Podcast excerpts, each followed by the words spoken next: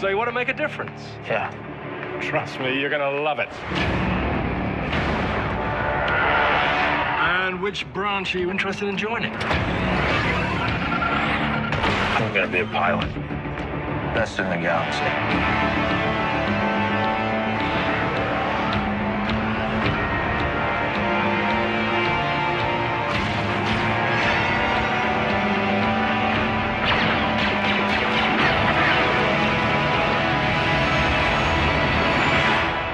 Your name?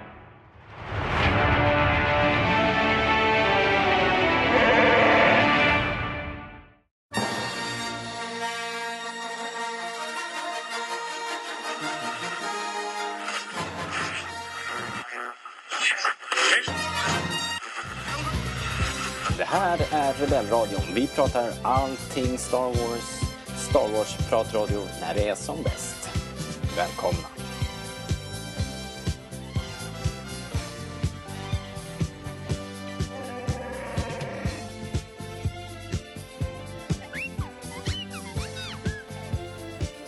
Det är bara runt 100 dagar kvar till eh, Solo av Star Wars Story och eh, ja, vi har inte hört någonting, inte sett några prylar, än mindre sett några bilder och framförallt inga rörliga bilder.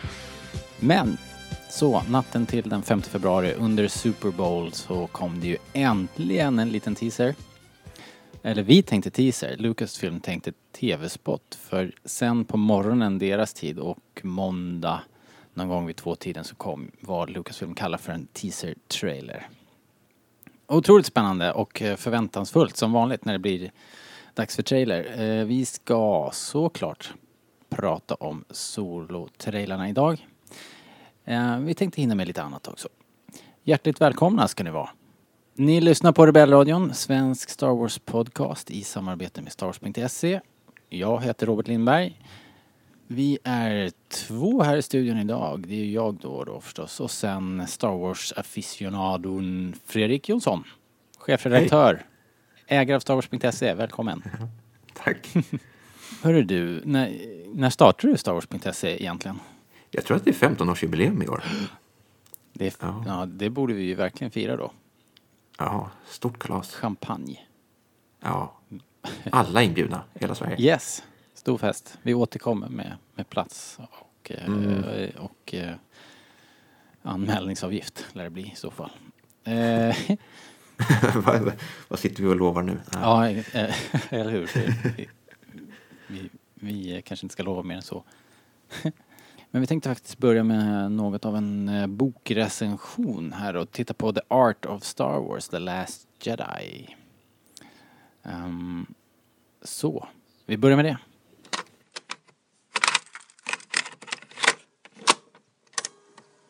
Detta är berättelsen om Stjärnornas krig. Du kan själv följa med i din bok. Och när du hör R2D2 vänder du blad till nästa sida. Då börjar vi. Jaha, okej. Uh, The Art of Star Wars, The Last Jedi av Phil Stosak, tror jag han heter.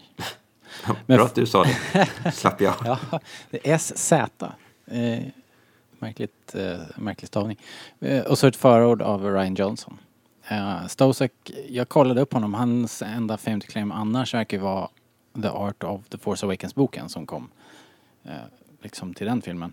Vi kommer ju prata om boken i stort men vi kommer kanske dyka in, titta på några bilder som vi som vill kommentera lite extra och då, då tänker jag att vi lägger dem i show notes eh, på eh, stars.se och eh, på Facebook på, på det inlägget som har med det här avsnittet att göra. Så ni kan se vad vi ser. Vi kan väl börja från början då, i boken, Det kanske. låter väl bra? Eh, För den börjar ju med där eh, The Force Awakens slutade. Mm. Jag sitter här och bläddrar. De fick ju hålla igen lite för de kunde ju inte gärna släppa boken med konceptbilder på Hans Solos död. Det var väl lite spoiligt liksom. Ja, den släpps ju väldigt nära in på eh, releasen av filmen också. Så att, Mm. eh, men jag tyckte att det var en ganska bra lösning att ta med det i den här boken istället. Ja, men det tycker jag. Det var ju, det känns ju logiskt och, och eh, det är ju ingenting som... Alltså det, blir, det är klart det blir lite konstigt eftersom det, det hör, hör till en annan film men en rätt bra lösning. Men det är ju roligare att vi får det i alla fall än, än liksom inte. Jag hade inte funderat så mycket på att det saknades ur den andra boken. Nej, inte jag heller nog. faktiskt. Däremot så noterade jag ju i den här boken att, att eh, det absoluta slutet på The Last Jedi, det är ju inte med i den här boken.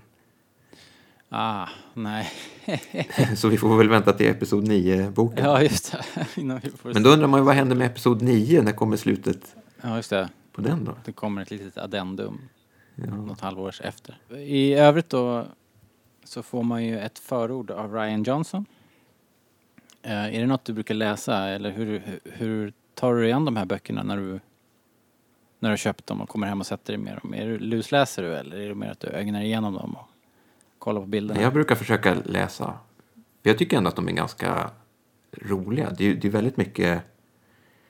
Alltså även om det är en art of bok så är det ganska mycket så making of eh, bakom kulisserna och sånt där. Ja, alltså det är mer... Ja, Och jag vet inte om det är för att de kompenserar, för de släpper ju inga making of böcker. Men visst känns det som att de här två senaste har det varit mera sånt, liksom intervjuer och kommentarer, än tidigare, eller? Ja, speciellt eh, The Force Awakens och Rogue Ja, One-böckerna. precis. Den här tyckte jag nästan att man höll igen det lite. Okej. Eh, Jag tyckte ändå det var... Jag, jag kanske inte har lusläst de andra två så himla mycket faktiskt. Den här har jag faktiskt läst allting i. Och då, då liksom slog det mig att här, här står ju ändå eh, rätt smaskiga saker. För eh, Ryan Johnson, han har ju längre texter i, i flera, på flera sidor här där han liksom verkligen går igenom. Han börjar med en, en jag kan läsa den, jag skrev upp det här. Han skriver i, på sidan eh, 23 när de, när de liksom, det heter The Last Jedi in Exile. Det, där skriver han en längre text om sin uppväxt och liksom hans introduktion till Star Wars. och då skriver han så här. I had the records, I had the storybooks, I had the holiday album. I had anything I could get that had to do with Star Wars. But the one thing we didn't have was the movie like God's absence, the actual object of your worship was not there. Det är ganska fascinerande tycker jag att man var så um, eh, isolerad i sin fandom för man hade inte filmen på många, många år. Den kom inte ut på video på, först någon gång på 80-talet ju. Um, jag vet inte när det kan ha varit, mitten på 80-talet kanske liksom, i, i samband med Empire där någon gång. Fanns de ju tillgängliga att hyra och så. Och innan dess, då, då, då var det som han skriver här, då var det ju om man hade skivorna eller kassetterna eller någonting. De här ljudböckerna. Och sen så levde man på minnet av det och så liksom resten hände, resten av upplevelsen var i huvudet på en. Så det är kanske inte så konstigt att vi som eh, växte upp med de, den upplevelsen har blivit lite knäppa liksom. man har blivit ganska märkt av det där känner jag. Eh, men nu är inte du riktigt lika gammal som jag så du, du kanske inte Nej, känner jag- igen jag dig hade nog- riktigt i det här. jag hade nog VHS. Ja men det bör du ju ha haft. Ja, i alla fall sen jag blev Star Wars-fan, absolut. Så att, Ja. Ja det där, det där var i alla fall någonting som verkligen eh, jag kände igen mig i. Faktiskt. Eh, även om jag inte hade alla ljudböcker och skivor och sånt där men jag hade, jag hade serierna och jag hade leksakerna. Eh, Jag vet ju, jag vet ju många andra, andra filmer och tv-serier som man hade som man... Liksom det, det försvann liksom eh, från bio, det försvann från tv och då... Ja men precis. Det Ja, fladdrar förbi en gång liksom och sen så får man leva med, med minnena av den bara. Och fantasin liksom. Så det är, det är fascinerande tycker jag. Men eh, det är några sådana här grejer som kommer. Eh, mer eller mindre, det här kanske inte var så, hade så mycket med, med filmproduktionen att göra, men det kommer till andra grejer. Um, det var ett par grejer i boken som jag tyckte, som jag, som jag stannade till vid. Eh, det var på sidan 33, där är det lite koncept. Den sidan hade jag faktiskt markerat också, så det är spännande. där, dels får man lite koncept på look, det är ju alltid kul så. Men det var inte riktigt det som jag fastnade med utan det var, eh, det var en bild på falken i vatten. Ja, den är snygg alltså. den är så cool. Eh, och för mig så funkar det. Det är liksom så rätt. Om man, om man kommer till en, ett landskap där man inte kan landa, då skulle man kunna bara eh, landa falken på vatten så flyg, flyter den som en båt liksom. Jag tyckte det var så himla coolt och så klättrar de upp ovanpå och står på taket. Eh, bara, en, bara en supercool bild. Eh, inget mytologiskt där, men, men bara coolt. Var det den du tänkte på också Fredrik? Eller? Ja. Nej, jag, jag tycker annars att, att eh, det som är roligt med de här eh, konceptböckerna det är att man får se sånt som eh, det kan vara lite galet och lite knäppt. Men som ändå är liksom hur häftigt som helst. Ja, men det här är också känns som att det är inom rimlighetens ramar. Jag kommer ihåg i den andra boken då, um, Force Awakens-boken, där, har, där finns det någon liten... Det var väl, tror jag, liksom när de spånade precis hejvilt i början där, då är falken, då kör de falken under vatten. Liksom som en ubåt. Ja, ja. Och där, då har man passerat min gräns. ja. För så funkar det inte. Nej, nej, men det kommer ju inte med i filmerna i och för sig. Men, men, nej, eh, nej, precis. Och det Jag, gjorde jag, inte det tycker, här jag tycker heller, att den aspekten menar- av, av böckerna är rolig. Att, att eh, få se de här vilda idéerna. Ja, det är det som är, det är det som är kul. Jag tycker också att kvaliteten på bilderna, alltså deras färdighetsgrad eh, generellt i den här var ganska bra. Det känns som att det är duktiga konstnärer och de har gjort klart bilderna nästan allihopa. Det är inte så här, i i en del konceptböcker så är det väldigt skiss, mycket skisser och skissartat. Det går väldigt fort nu för tiden när allting är digitalt också så så kastar de ju ur sig så oerhört mycket bilder. Det är ju kul om man jämför mot de här gamla Boba Fett-skisserna från Joe Johnston och så här som är Mm. ser ut som de bara målade med en vanlig blyertspenna liksom. Ja, det var det väl också rätt ofta. lite. Eller kanske en bläck Ja, eller tusch på papper. Så att det är ju, det har ju sin charm men, men fr- framförallt ibland så har de inte lagt så mycket tid liksom. Så att det går, det är bara en snabb skiss. Men de här, de flesta bilderna i den här boken känns lite mer arbetade. men annars tyckte jag det var intressant för att mycket av det här som är från eh, eh, akt H och det där. Mm. Eh, det är ju sånt som George Lucas faktiskt fortfarande var med och pillade lite på. Ja, templet och framförallt vet jag. Ja, Ja, det gör ju liksom Som inte det var- det var mycket mindre. mer- Man blir, så här, man blir så himla nyfiken på vad hans manus kan ha bestått av. Men, men det är också sånt som man får, får läsa här ju att han, de hade ju kommit en bit på väg och Michael Arndt som var den första inhyrda manusförfattaren, han och George, det, det var ju på, med George han skrev. ja. I alla fall det första utkastet. Så att det här kanske inte trots allt är så himla långt ifrån liksom. Nej, jag tror faktiskt att, att det är mycket som i alla fall har inspirerats från hans idéer. Ja men det verkar ju så nu. Det lät inte så då. George har ju sagt någon gång att de liksom inte tog hans idéer. Det sa han ju då. Ja, Men eh, så att det är klart att de har väl, de lär väl ha gjort ordentliga avsteg från det. Men, men det är ju uppenbart att ändå någon sorts embryo finns här. Det är ju coolt ja. En annan grej som jag ville... Eh, som jag verkligen fastnade för. Men då var det inte så mycket bilden utan då var det mer texten faktiskt. Det, var, det står en liten bildtext på sidan 55. Det handlar om när cliff fishing, när, när Luke eh, fiskar. Han gör det här galna eh, grejen på den här, vad det nu ser ut som en stor bambupål ju, som är så här 50 meter hög liksom. Det, om man läser det här så får man höra att det där var ett verkligt stunt. Det är liksom någon som har gjort det där. Det var en stuntman som, som eh, visserligen då med, med säkerhetslina, men ändå. Det hade man väl inte trott, eller? Nej, nej. För Vem det- är så galen liksom? Nej men jag menar bara göra det, bara rigga Ja. upp allt det där för att göra det där. Det känns ändå som att det, det kändes nästan som ett CGI-grej men nej, det är någon som har kastat sig ut där på någon jäkla cirkusstunt. Det var väldigt coolt. Så i den månen så är ju det här en making of-bok. Liksom man får lite sådana där nuggets. Jag tyckte även det var roligt att, att läsa eh, att Ryan Johnson, han hade lunch med Lawrence Kasdan. Och spenderade, ja, jag vet inte, i alla fall flera dagar med art directorn för The Force Awakens. Ja, okej. För det kommer ju mycket så här kritik om att eh, Ryan Johnson, han sket fullständigt i The Force Awakens och körde över allting liksom. Ja, Men om man läser det så ser man ju liksom att ja, men han, han hade ju ändå lite koll på liksom vad som hade gjorts innan. ja men liksom klart. tog sig tid att prata med dem. Liksom, så att, ah, sluta prata skit.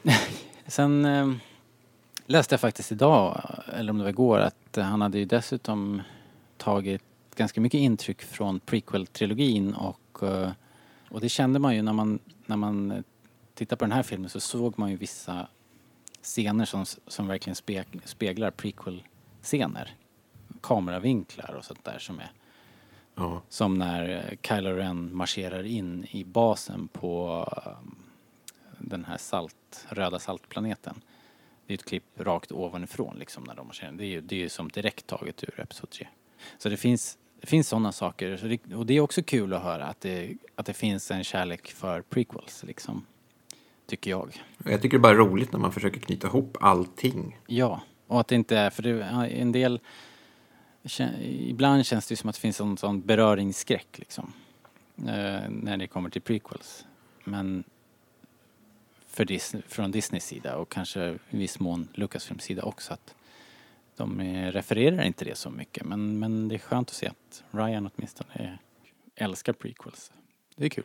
Det om det är, men en sak till bara som jag, som jag hade tänkt att säga angående de här bildtexterna och det är att Ryan som är fortfarande nu pratar väldigt mycket om filmen. Han är ju verkligen igång. Eh, alltså att de är, pratar väldigt mycket inför filmen är ju en sak. Men han har ju fortsatt och kört. Det har ju varit väldigt mycket intervjuer. Han har varit i ganska många podcasts och sådär och snackat. Uh, och om man lyssnar på de intervjuerna uh, och sen tittar i den här boken så kan man se att mycket av den informationen, det som han verkligen pratar sig varm om nu, det är allting, eller allting, men, men mycket av det står i den här boken. Nåja, okej. Okay det här är ju Artbook ehm, och på sätt och vis the making of bok eh, som vi inte får i något annat format. Så att, eh, så att av den anledningen tycker jag den är köpvärd ändå. Ja, absolut. Okej, men då tror jag vi nöjer oss så. Och så går vi vidare. Pratar lite trailer istället. I've been running scams on the street since I was 10.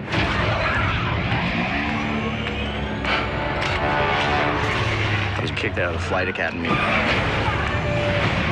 for having a mind of my own. I'm gonna be a pilot. Best in the galaxy. Hey, kid. I'm putting together a crew.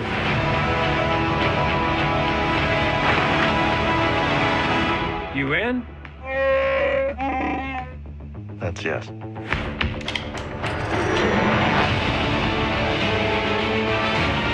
I might be the only person. Who knows? What you really are. What's that?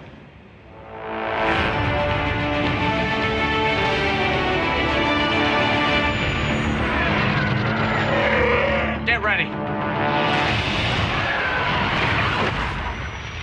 Thought we were in trouble there for a second, but it's fine. We're fine.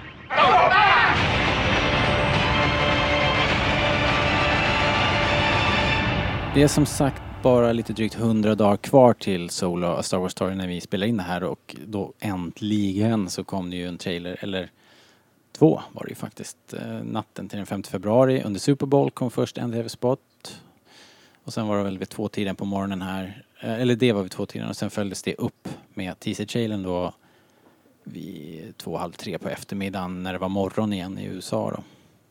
Um, Fredrik, du, du hade hållit dig vaken. Du var uppe och såg till serien live and direct, eller? Eh, det var inte så att jag hade hållit mig vaken, men jag var vaken. Okej. En hår, hårfin skillnad, men du var där i alla fall. Eh, vad fick du för känsla av det där första tv-klippet då? Eh, när du hade sett klart den, vad, vad var liksom din, din första reaktion? Alltså det, det är så svårt för att jag har verkligen haft noll längtan efter den här filmen överhuvudtaget. Mm. Och eh, jag vet inte, den här trailern var så annorlunda mot liksom, vad jag hade förväntat mig. Vad var det du reagerade på då, då? Jag har hört någon som har kommenterat att musiken var, var så Ja, o-Star Wars. Ja, ja, det- det är ju väldigt annorlunda. Jag vet inte nödvändigtvis om det är dåligt, men det, det tar, tar, tar lite tid för mig att, att vänja mig vid sådana grejer. Ja, mig med faktiskt. Men jag tyckte det var spännande. Det var bra. Jag tyckte det var bra ljudbild. Jag tyckte den byggde, byggde suspens liksom. Eller det var energi i den liksom. Uh, mest i det första klippet faktiskt. Den tyckte jag var superbra. Uh, sen kom ju den här lite längre då. På eftermiddagen. Och där var det inte riktigt lika... um, inte riktigt lika bra laddning i den liksom på något vis. Inte samma vibe eh, på ren magkänsla. Nu när jag sett den hundra gånger så, så tycker jag den är superbra den här. Nu eh, kanske inte ska komma med betyget först. Men, men jag, det, jag gillar det verkligen. Så mycket kan jag säga. Jag, jag, det finns ingenting i det här som får mig att på något sätt vara orolig för filmen. Det har ju varit mycket, mycket snack här. Liksom allt från, eh, ja det har ju varit stormigt med utbyte av eh, Miller och Lord som regissörer och, och allting och eh, folk har ju har varit väldigt oroliga och som vi sa i inledningen här, liksom flackat mellan att hopp och förtvivlan att det, det blir ingen film överhuvudtaget typ. Och rätt många har ju trott att den blir uppskjuten och sådär. Hur känner du, om man, med den bakgrunden, det är klart att då är man ju lite då är, då är man ju lite orolig från början liksom. Men om du kan tänka dig, om du, om du skulle tänka dig att det hade varit precis lika smooth sailing som med The Force Awakens. Eller med, med, med The Last Jedi ska jag säga. För den gick ju verkligen, den produktionen verkar ju ha gått supersmidigt. Om du, om du i, i din fantasi nu tänker dig att vi hade haft den processen i bagaget och sen så kom den här trailern. Hade inte, Nej, jag- jag- hade inte det liksom då, då hade man ju blivit helt lyrisk liksom, eller hur? Då hade man, då hade man ju gått in med en mycket större, ja men en sorts självförtroende som kanske inte folk har här när de ser det här. Jag tror att det är det som liksom gör skillnaden.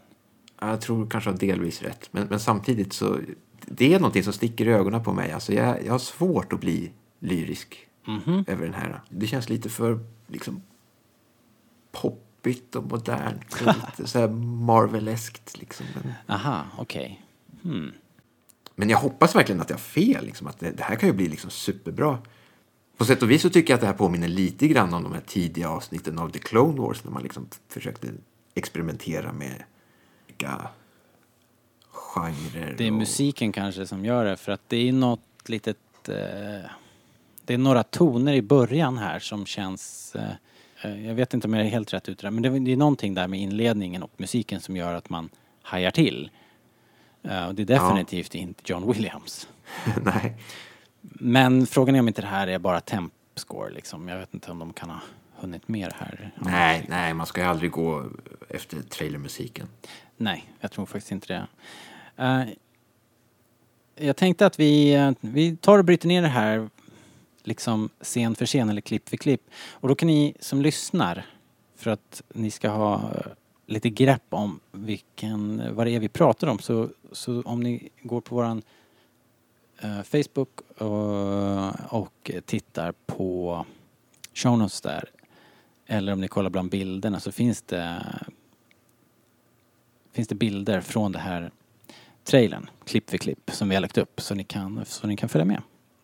Om vi kollar då första bilden här, det börjar med lite knappflipprande och sen så kommer vi som sagt in eh, det är någon cockpit där och lite knappar som flipprar. Så sen så är vi i den här speederjakten.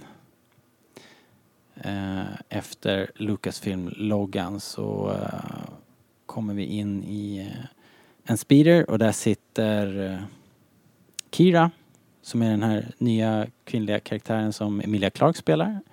Och så Hans Solo, Aron Ehrenreich. Jag fick för mig att det här var en tillbakablick liksom. Vad tror du om det? Hon har, hon har, hon ser ut att ha kort, en kort frisyr, kort, lite korthårigare och eh, jag tänker att de på något sätt känner varandra sen akademin eller någonting. Att det är någon, han säger ju i, i voiceovern att han var lite bångstyrig och blev utkickad från akademin och sådär. Jaha, ah, det är ingenting jag har reflekterat över. Men Ja, det var, det var något jag fick för mig bara. Men det var mest baserat på att jag tyckte de såg, främst hon då, såg lite yngre ut här. Men nåja, vem vet. de speedar vidare här. Eh, De är ju jagade av någon trooper här på motorcykel typ. Eller en annan speeder som kraschar och bläddrar fram lite och ser på rent estetiskt på insidan av speeden här så är det ju väldigt eh, klassisk Star Wars-panel. Med, Ja, just den där eh, panelen, den, den fastnar jag faktiskt för. Den, den är riktigt snygg. Ja, den är extremt old school. Det är en där som ser ut som den här targeting-computern från Trench Run. Liksom. Av någon anledning. just. Uh, all right. Stor explosion, den här stackars troopen blir nästan överkörd där.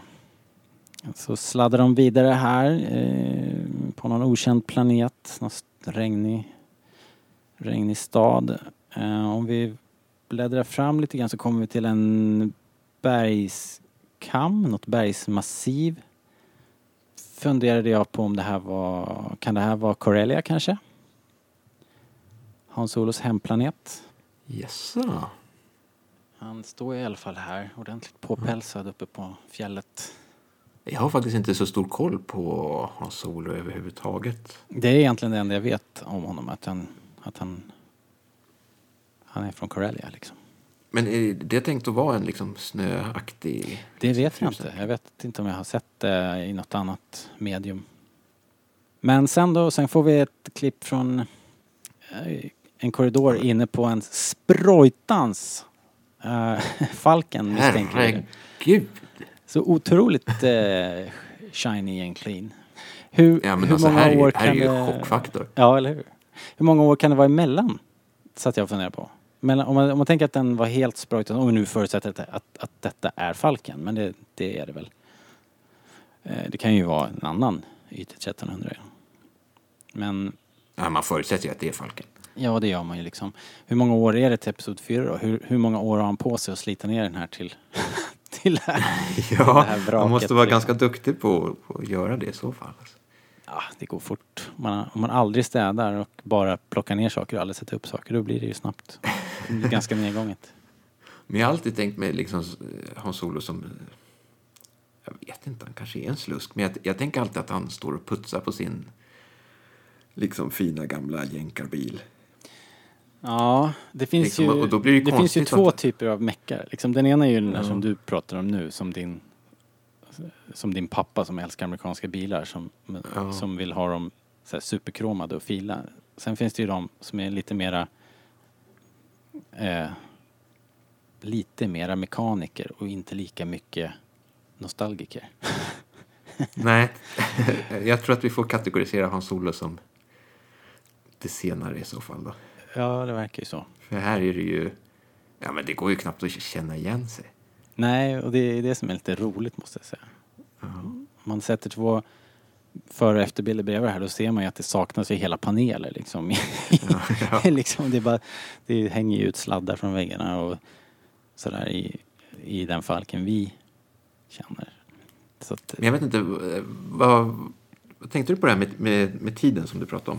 Vad, vad tror du om? Eh, ja, men det kan inte vara jättemånga år, men om, om, om Hans Solo är liksom i i 35-årsåldern i Episod 4 och han är runt 20 här, då kan det ju vara 15 år. Ja, du tänker att det är så mycket? Ja, det kan ju vara Ja. det liksom. Men det, Ja, jag tänkte kanske 10 tänkte jag. Men Ja. Jag kommer inte ihåg hur gammal, liksom, om man nu tar skådernas, skå, skådespelarnas ålder. Hur, hur mycket äldre är Hans Solo, eller Harrison Ford, hur mycket äldre är han än Hamill och Fisher? Ja, jo, men det är ju där någonstans. Men det är, 10-15. det är 10 år i alla fall. Så att någonstans mellan 10 och 15 år kan det här vara då. Som, och det är klart, på 10-15 år hinner man ju skita ner. Eh, det är lite skillnader på utsidan av Falken också. Man ser inte det här kanske, men vi kommer till, det kommer ju mer klipp. Eh, om vi bläddrar vidare då så ser man ett wide shot sådär. De går ner för en, eh, jag tror att det är sand. Jag tror inte det är snö. Det ser mer dammigt och lite grästover ut och så går de ner mot en kust. Det ser, ser soligt och fint ut. Det är någon, eh, någon struktur där på liksom någon form av höghus eller torn i strandkanten. Jag tror att det är Kira och Hans Solo som går ner för backen där. Sen är det ett klipp och då är det Hans Solo och en ny bekant för oss, Tobias Beckett, som spelas av Woody Harrelson. Visste du att han hette Beckett? Jag, jag fick ju IMDB det här. Eh, jo, jag känner nog igen det nu när du säger det. Mm. Jag har fortfarande lite svårt att hinna memorera alla nya. Ja, det är så mycket filmer och nya karaktärer som Ja. det kommer inte riktigt lika, trillar inte riktigt lika lätt eh, eh, från eh, läpparna längre. Men eh, ja, Beckett i alla fall av Woody Harrelsons karaktär, de står bland någonting som ser mera ut, urgammalt ut. Alltså, vet jag, gravstenar eller någonting. Jag gillar även hans eh, kostym som han har på sig. Så lite smutsigt och skitigt och Ja, alltså han ser ju ut att vara... Alltså har man inte hört att han är någon form av mentorstyp här, så att han är väl en, den här typen av opportunist, smugglare, fixare, trixare. Han snackar ju här om, jag vet inte om det är det här klippet eller nästa, där han snackar om att han ska sätta ihop ett, ett crew. Det kanske är det klippet som kommer sen, men i alla fall. Jag tycker han ser bra ut. Och jag gillar ju verkligen Harrelson så det ska bli superkul att, att se det här måste jag säga. Jag, jag har blivit, från att ha varit väldigt orolig för den här filmen så är jag helt plötsligt väldigt intresserad av den här filmen. Sen kommer det ett klipp. Oh my god. Kira, en ny, eh, en ny karaktär då igen. Hon eh, kliver ut för rampen på Falken i den här ultracoola outfiten som liksom utstrålar imperieofficer eller någonting. Det är helt makalöst häftigt måste jag säga. det, det är väldigt modernt och cleant och Ja, men det är ju snyggt. Det är oerhört snyggt. Men det är ju ingen aftonklänning direkt utan det här, visst är det strikt och militäriskt. Det känns Ja, ju oja. officer liksom. Ja, det ska bli intressant att se. Sen har vi i bakgrunden också en ytterligare en ny karaktär som uh, en ny droid som heter L337. Som spelas... Ja, de har gett honom namn. eh, ja, henne, om vi nu ska vara såna. Uh, Phoebe Waller-Bridge spelar den här droiden. Eh, hon är en tv-skådis, hon har gjort, hon hade tydligen spelat i Broadchurch och, och lite annat. Och eh, när jag såg det så insåg jag att jag hade hört det. Att den här droiden skulle ha eh, en kvinnlig skådis och att det var någon sorts eh, first i Star Wars-universum. Det, det är väl en sanning med modifikation. Det finns ju, finns ju droider som har haft kvinnliga röster och sådär tidigare. Men ingen som kanske har varit...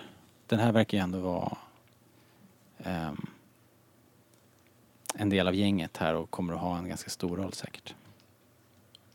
Ser riktigt coolt ut. Jag tycker jag gillar designen. Eh, mer om Jag gillar också den röda färgen som verkligen... poppar här. Ja, Ja, det är ju det som gör att det är så striking. Jag menar rött och svart och vitt är ju en bra kombo. Annars blev jag lite förvånad generellt över trailern. Mhm. För att det enda vi hade sett innan trailern, Mm. det var ju den här... äh, Jag vet inte vad man ska kalla det. Ja, den som en här- affisch ja, eller det. någonting. Den här som Som- går i gult och vitt ja. Ja, det var så här extremt mycket färg. Japp. Det var nästan som man blev så här, oj, vad, vad ska de göra med den här filmen? Mm. Och så kommer den här trailern och så är det, det är väldigt mycket grått. Ja, den går nästan i så här sepiabrunt liksom. Ja. Ehm, ja, jag håller med. Förvånan, förvånansvärt nertonad på alla sätt. Vi har ju också hört om det här äh, liksom när de drog i handbromsen och bytte ut Lord och Miller då var det ju för att det var det var ju sån slapstick och liksom det var ju så här eh, Ace Ventura vibbar liksom fick man ju, fick man ju höra. Och då, så, så man hade ju verkligen förväntat sig en mycket, mycket mer lättsam ton. Det finns ju väldigt lite av det i de här klippen.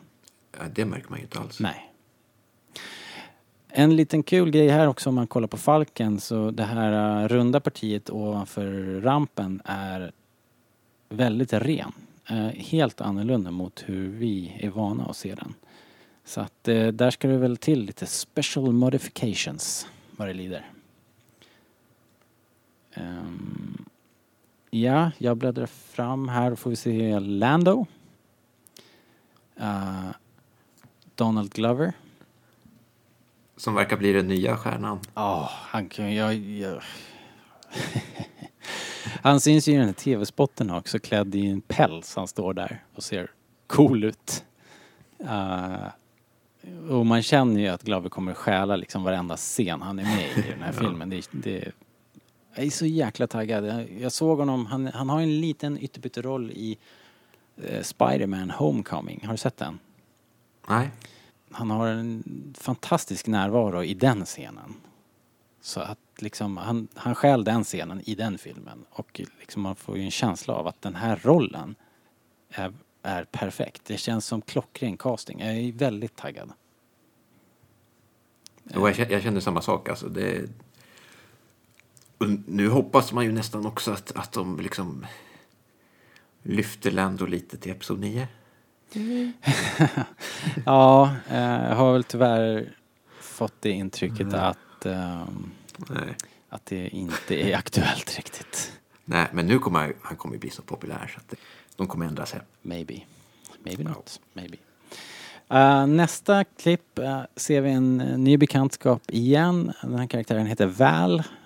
Och det är Tandy Newton. Uh, känd från uh, TV, från Westworld bland annat. Ännu en grym skådis. Det är ju alltså, det är en grym cast i den här filmen egentligen. Om vi börjar, nu när vi börjar ställa upp dem på rad. Det här är ju ett fantastiskt gäng. Vilket också verkligen bådar gott måste jag säga. Hade de gett henne ett namn? Väl står det på IMDB. Inget efternamn. Jaha. För annars har det ju ryktats ihåg. om att hon skulle kunna vara den här... äh, Från serietidningen. Eh, från serietidningen, Ja, det tänkte ja. jag också. Men jag, så glömde, jag, kommer inte ihåg vad hon heter i serien. Men hon är ju också uh, snarlik liksom. Eh, liksom bara eh, rent som hon ter sig på bild liksom, så ser hon ut lite som den karaktären från serietidningen. Men jag, jag tror jag har hört att det inte är samma namn i alla fall. Men apropå namn så eh, jag har en tanke om det så småningom här. Vi får se. Nästa klipp. Eh, när, det här, när jag såg den här första gången så tänkte jag oh my god, det är Mas Kanata som sitter där. För det hade det kunnat vara liksom. Ja. Det hade ju varit jätteroligt. Men det är det väl inte. Det här ser ut att vara någon annan filur. Eh, Ja, när man tittar på stillbilden så är det ju väldigt tydligt att det är... Ja, ja precis. Nej, det är inte, det är inte Mas. Men, men sidan är det inte superlångt ifrån heller. Men, men det är, jag säger som du, det är inte Mas. Den är för stor, för lång för att vara Mas till att börja med. Det är inte väldigt många armar också. Är det många Känns- armar? Men det känns Ja, som att oh det är my fyra god. armar. Han har fyra armar. Det har jag inte sett förrän nu. ja, det är lite många armar. Eller så är det ju en, det ser lite apaktig ut. Det är inte så att han kör med fötterna. Nej. Nej. Nej, det går ju ner en fot. Ja, precis. Där känns det. Hmm. Spännande. Ja, den här har jag inte lyckats hitta någon namn på eller skådis. Det här vet jag inte vad det är. Eller vem det är. Mm. I bakgrunden så ser man någonting som ser nästan lite grann ut som en Imperie-figur. Men sen, eh, för jag funderar så här, är det, det kanske inte är en good guy det här men Imperiet är inte känt för att vilja ha att göra med aliens. Så att, så att um, ja, vi får se. Spännande. Uh, här har vi ju betydligt mer used universe look i alla fall. Det är inte den här shiny, shiny Falcon direkt. Sen på nästa bild så har vi, ja det är svårt att avgöra vad det här är för någonting. Det ser ut som någon spelhåla eller and Villainy. Det är ju Hans Olo som står där. Funderar på om man ska spela bort sina pengar kanske. Nästa klipp. Nästa bild. Eh, där har vi Chewie. Ja. Eh, Jonas Sutamo. Eh, Som ju är fantastisk. Följer du honom i något socialt medium eller? Nja, sporadiskt. Ja. Han är ju, eh, verkar ju vara världens snällaste människa. Jo, han, Liksom, han har verkligen. verkligen gått in för rollen också. Ja, han verkar ju... eh, Alltså, ja. Han är ju oerhört tacksam att vara där och man förstår honom. Det är ungefär som man själv skulle vara. Han lever ju i en dröm, liksom. Ja. Det är häftigt, liksom. Uh, jag tycker Chewie ser väldigt Chewie ut här och det, är- det är ju härligt. Klockrent faktiskt. Dubbla bandoliers. Uh, det här är ju också den här snöiga planeten då.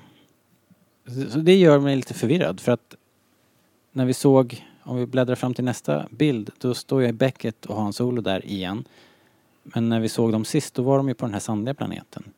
Så jag vet inte. Det här är ju så här edit, det är ju som det klipps fram och tillbaks, det är svårt att veta var de är. Men det känns som att de inte är på samma planet. Så, nåja. Det är väl det här de pratar om, om, om Beckett frågar Are you in? Och så ylar Chewie och då säger Solo that, That's a yes, eller vad han säger. Um, så det är intressant att, att Hans Solo på något sätt alltid har kunnat förstå Chewie. Så han måste ju ha någon relation till Wookiesarna sen innan. Det fanns väl någon idé från början om att han skulle dyka upp på Kashyyyk i Episod 3. Ja, precis ja, som typ Mowgli.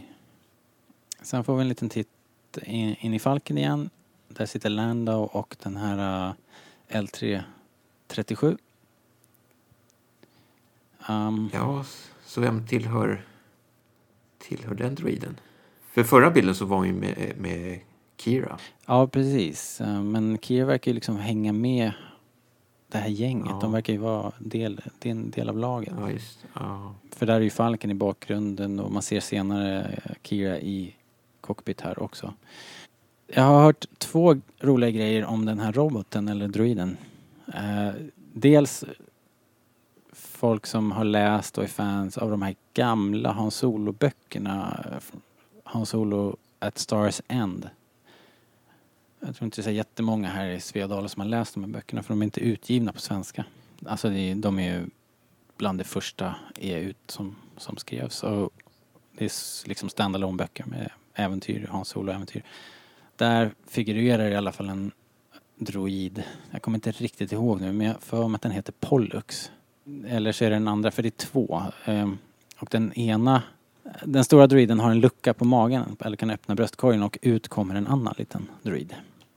Så det är folk då, fans som, som håller tummarna för att det finns någon, någon sån koppling här.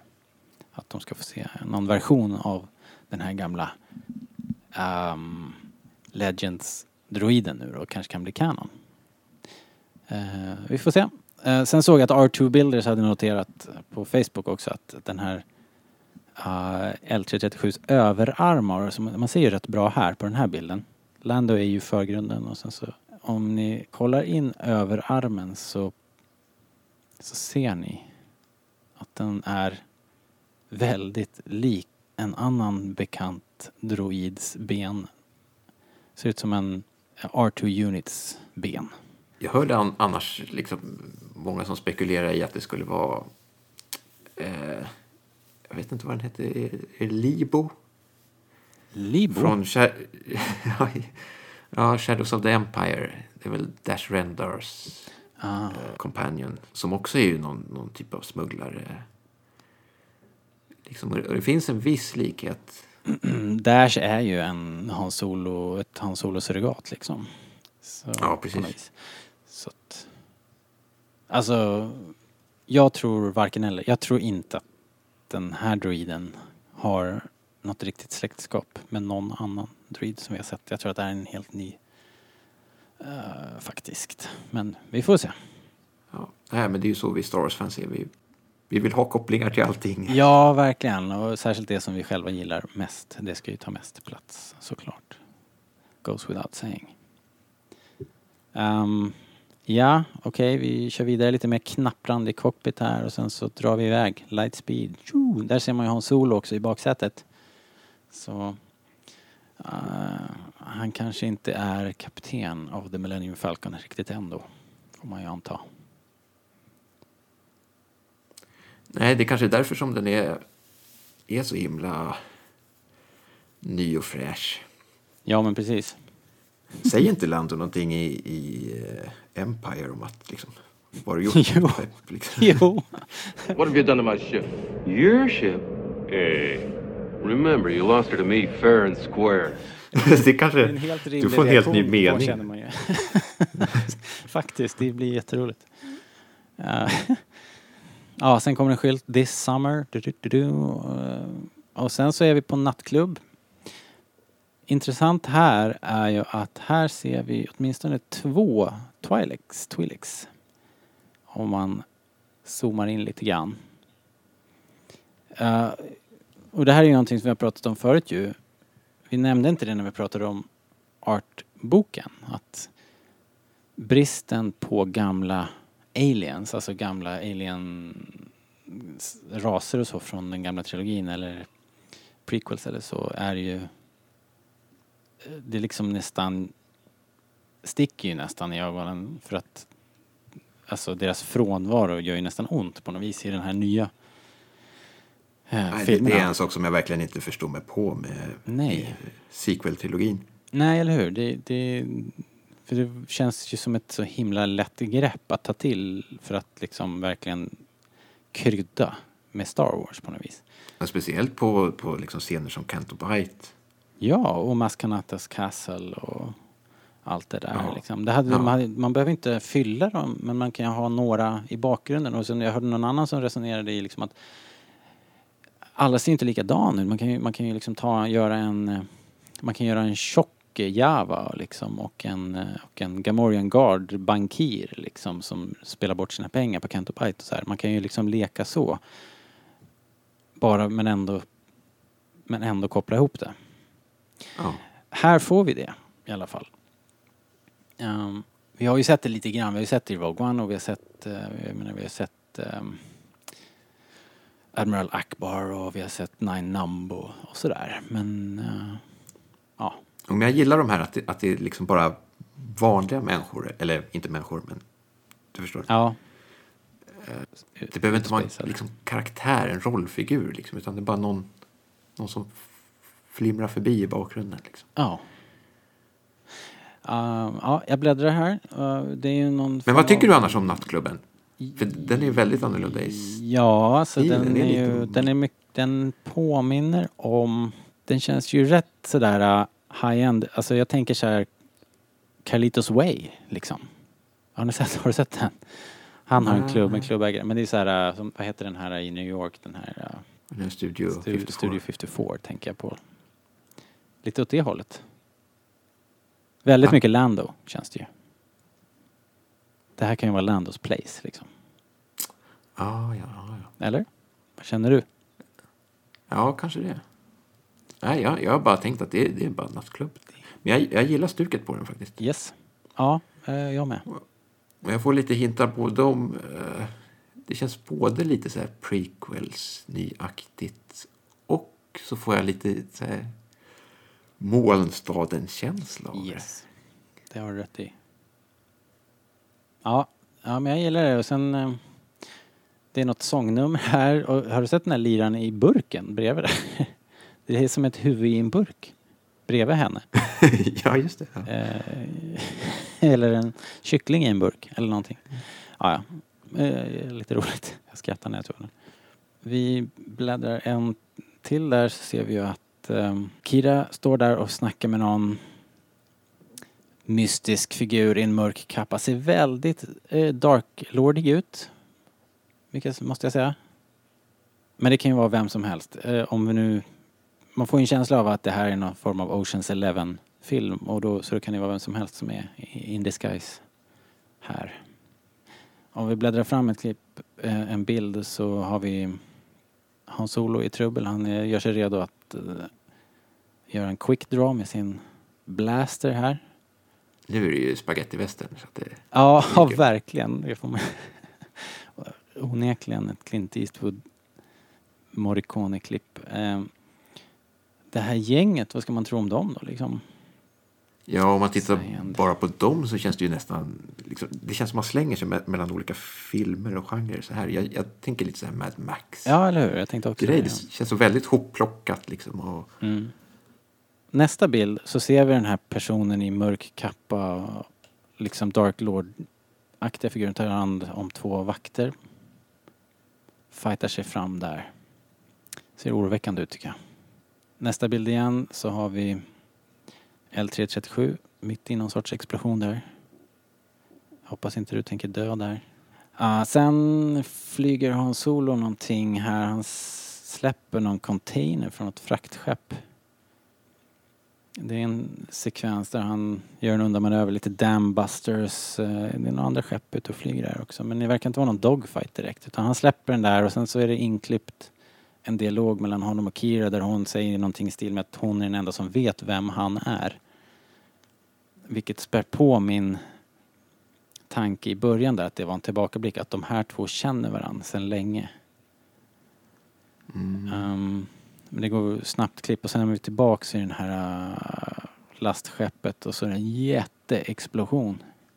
Ja, så är det klipp tillbaks till, eh, jag, vet inte, jag vet inte om dialogen går över det här rymdskeppssekvensen kanske. Sen får vi titeln, Solo. A Star Wars Story. På de ryska bilderna, har du sett det? De har döpt om den till Han Solo. ja, Ah, jag hörde om den kinesiska också som blev Ranger Solo. nej, vad roligt. Ja. Ja, det, det var ju kul. Raider eller Ranger? Ranger. Ranger Solo. Hmm. Fast jag tror jag hade föredragit Han Solo faktiskt. Ja, ja men jag tror jag faktiskt. Uh, sen när vi bläddrar fram en bild så kommer den här makalösa bilden av den här stjärnjagaren som kommer i stormens öga jagandes falken och det kommer TIE fighters och skjuter och det blixtrar och grejer. Det är en eh, otrolig, otrolig scen. Väldigt, väldigt cool. Superhäftigt. Lite... Ja, så är ju Falken, den är ju intressant också eftersom den är... Ja, Den saknar den där glipan. ja den är ihopbyggd Inför. där liksom. Det är hela, hela gapet i framgafflarna där är liksom täckt så att den är inte... De här modifikationerna som Hans Olof pratar om, de är ju rätt omfattande får man väl säga. Uh, men vi får väl nästan anta att vi kommer få se någonting eller några referenser till det va, i den här filmen. Eller att Falken uh, kraschas eller sabbas på något sätt så att man kan ana vad som, vad som kommer hända. Mer än vi vet ju att den, den överlever och, och, och ser annorlunda ut.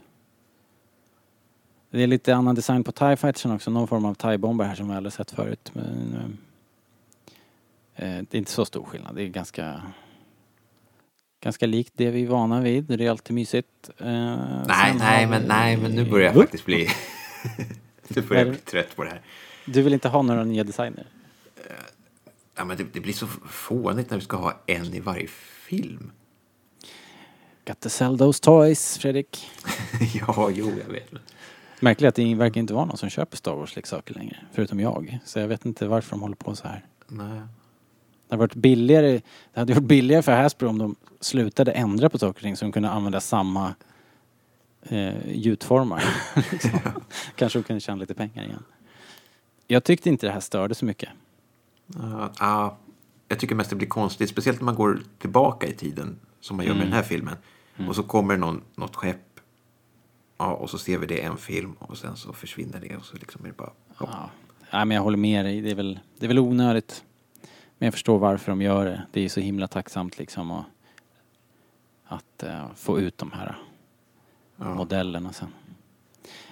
Uh, och sen är det klipp till in i Falken. Här verkar ändå vara en sekvens som hänger ihop med den här jakten. Att de flyger i det här molnet och stormen. Och här sitter ju hela gänget i cockpit. Här har vi ju Solo som pilot, Chewie som co-pilot, Lando har tagit bak sitt tillsammans med Kira här. Så här är ju alla i, alla i cockpit.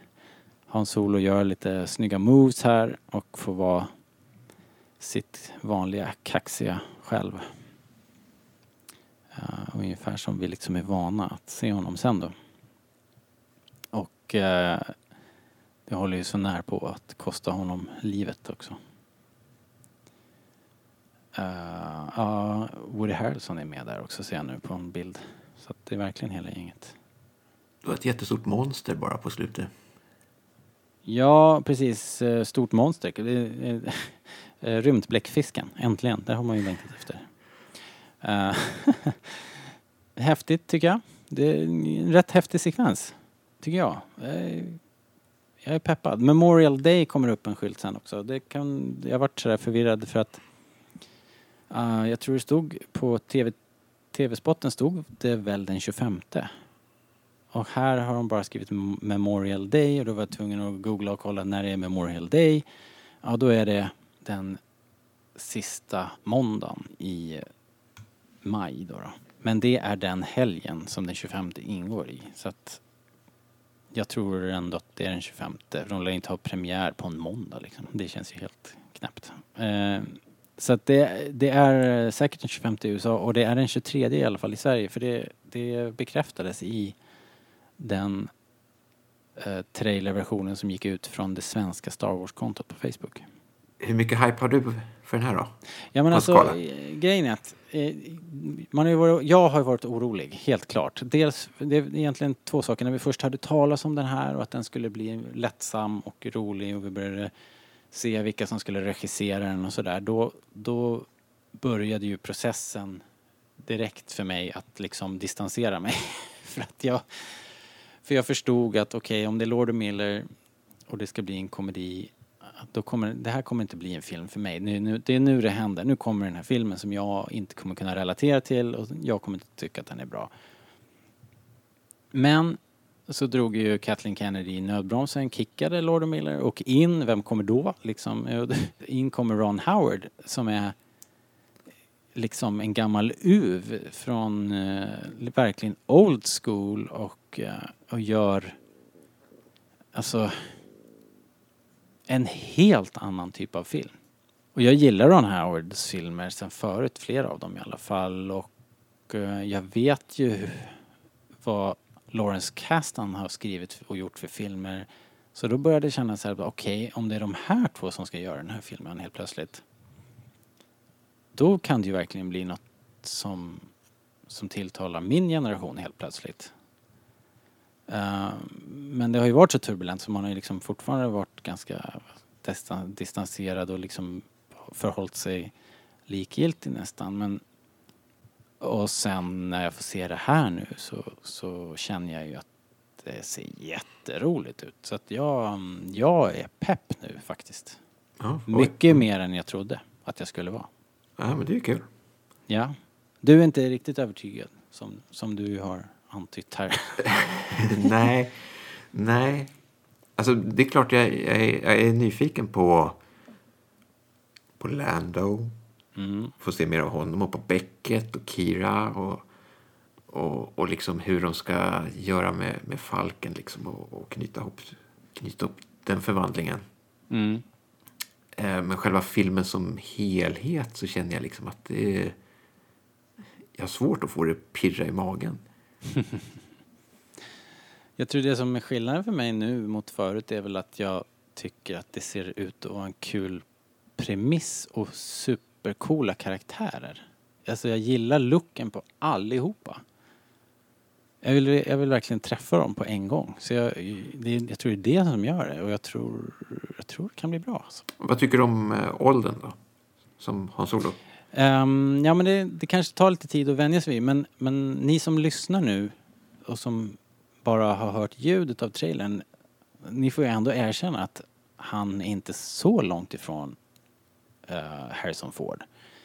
Um, han ser inte riktigt ut som Harrison Ford men han har den där han har den där rösten. Så jag, jag tycker nog att um, jag tycker att han ska få chansen. Och jag tror, men han, han kommer fortfarande behöva övertyga oss tror jag. Det kommer nog ta en liten stund då. Och, och vänja sig. Men ehm, det är, jag, är inte så, jag är inte så orolig. Det är alltid svårt att liksom ersätta någon som Harrison Ford. I liksom hans paradroll. Liksom. Men, men eh, jag blev positivt överraskad ändå. Mm. Och jag tror att jag kommer kunna köpa... man- Man får ju liksom... Man får ju tänka bort liksom det som har varit. Jag såg ett quote från River Phoenix som spelade Young Indiana Jones i The Last Crusade. Uh, han var ju, ja men spelade ju en indie i tonåren och var ju inte särskilt lik Harrison Ford. Han sa att jag måste spela Indiana Jones. Jag ska inte spela Harrison Ford. Nej, nej, det är ju så man får se det. Och det är ju det som är, och det är väl det som är tricket här att folk snackar i våran Facebookgrupp eh, eller i våran, någon tråd på Rebellradion tror jag det är, så, så var det någon som tog upp det här med, eh, vad heter han, Ingruber som, eh, som kampanjade inför den här filmen och den fick ganska mycket liksom medhåll och delades vilt. Eh, han- Vet du vilka jag pratar om? Jo, precis. Han spelade in någon, eh, någon eh, video där han imiterade Ah. Han Solo. Exakt. Han är, en, han är skådespelare och han har gjort lite så här små roller. Alltså, han, ha- han hade ju en schysst imitation på gång där, helt klart. Men eh, jag tror inte det handlar om det. Liksom. Jag tror inte det handlar om att vem som kan, vem som kan förställa rösten bäst. Utan det handlar ju om att det ska vara en bra skådis. Och det är Ehrenreich. Han har ju han har bevisat det och det kan, eh, det kan nog funka. Vi ska bara vi ska bara ta oss över den här mentala spärren. Som, som, det he, som, vi, som vi hela tiden snubblar ju på den här grejen hela tiden. Eh, med all ny Star Wars som kommer här. Det tar lite tid att vänja sig. Vi har ju, vi har ju pratat väldigt mycket om The Last Jedi och hur, hur svårt det har varit att vänja sig vid den här um, tjuriga Luke och sådär. Så att det är väl samma process igen. Antar jag. Eh, det ska bli kul att se vad som kommer mer. De kallade ju den här för en teaser så att vi kan nog vi kan nog räkna med en trailer till i alla fall. Jag ska bara bestämma mig om jag ska se den eller inte. Jo. nej, nej, men jag, är- jag är så... Trailers, det, det kan jag kolla på. De här stora. Men sen när alla de här små tv-spottarna börjar dyka upp.